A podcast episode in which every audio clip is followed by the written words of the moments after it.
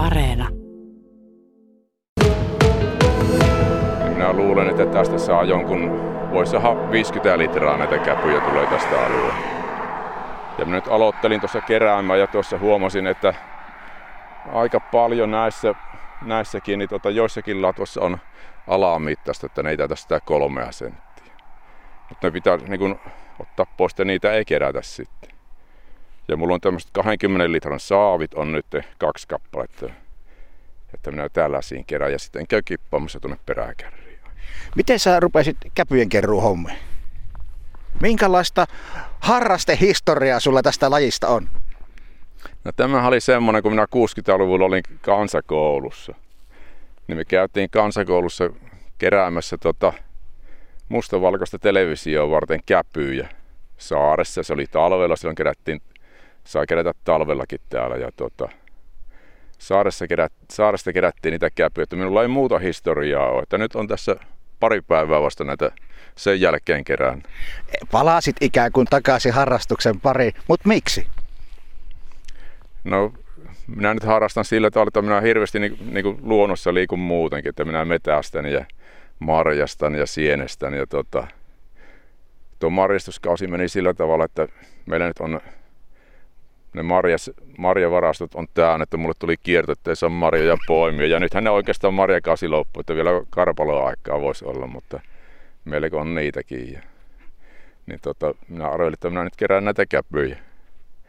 Ja sitten olin tuohon oli yhteydessä, että, että voiko siihen kävyn keräykseen osallistua. Niin tota, sitten minä sain sopimuksen tehtyä semmoisesta pienestä määrästä. Laitoin kesällä kyselyn, että, että ottavatko he kuusenkäpyjä. Minä olisin niin kuusenkäpyjä mielellään kerännyt, koska tuo pohjois varsinkin tämä Kuopio ympäristö on kuusikkovaltaista ja sieltä saa kuusenkäpyä tosi helpolla.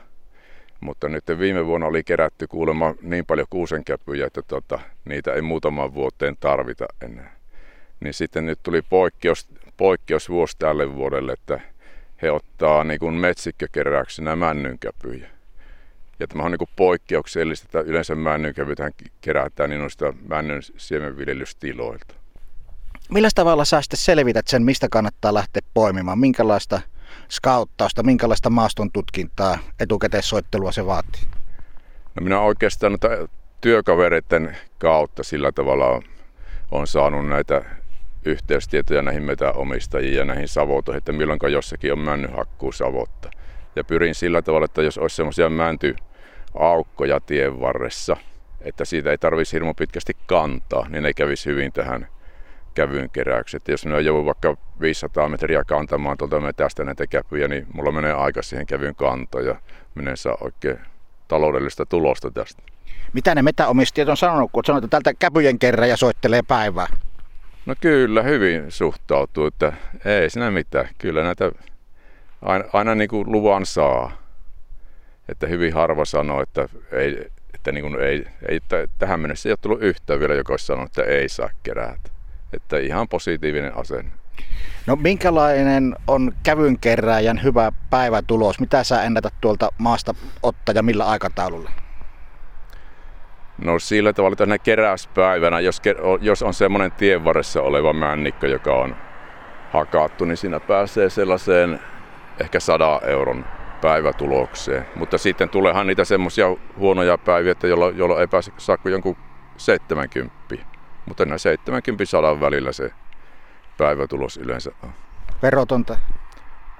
No se on verotonta. Kun minä en ole alvi, alvivelvollinen, niin tota minä saan sen verottomana. Tai sitten jos olisi ALV-velvollinen, niin siihen maksettaisiin päälle sitten se alvi ja se sitten kerättäisiin pois.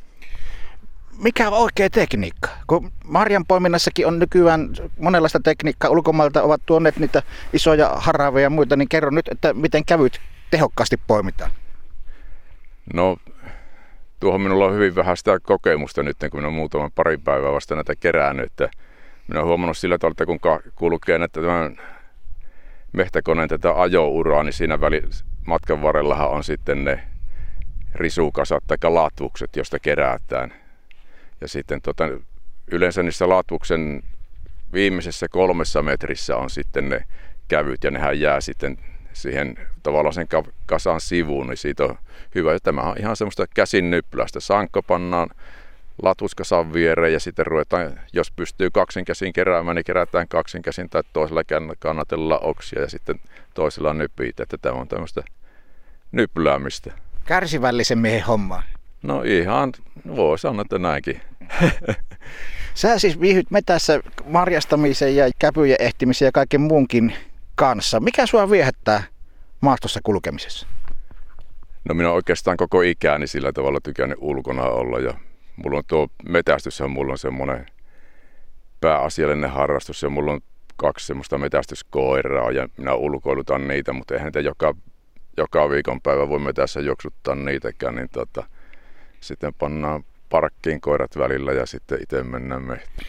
No kun täällä tunti kautta toinenkin saattaa heilahtaa ja, ja käpyjen keräämisen keskityt, niin mitä sä mietit päivän mittaan täällä näissä touhuissa? Mitä ajatuksia pyörii päässä? No tämähän on siinä mielessä hyvä, että tässä ei tarvitse hirveästi miettiä mitään, jos, jos nyt ei oikein halua, mutta kyllä ne niin tar- tavalliset semmoiset päivän asiat pyörii, pyörii tietysti mielessä, mutta kyllä tästä pääsee siitä, ei ainakaan mitään murheita tarvitse miettiä, että tässä nyt on tätä kävyn keräystä ja niitä nyppylää siinä ja tämä on semmoista simppeliä hommaa oikein.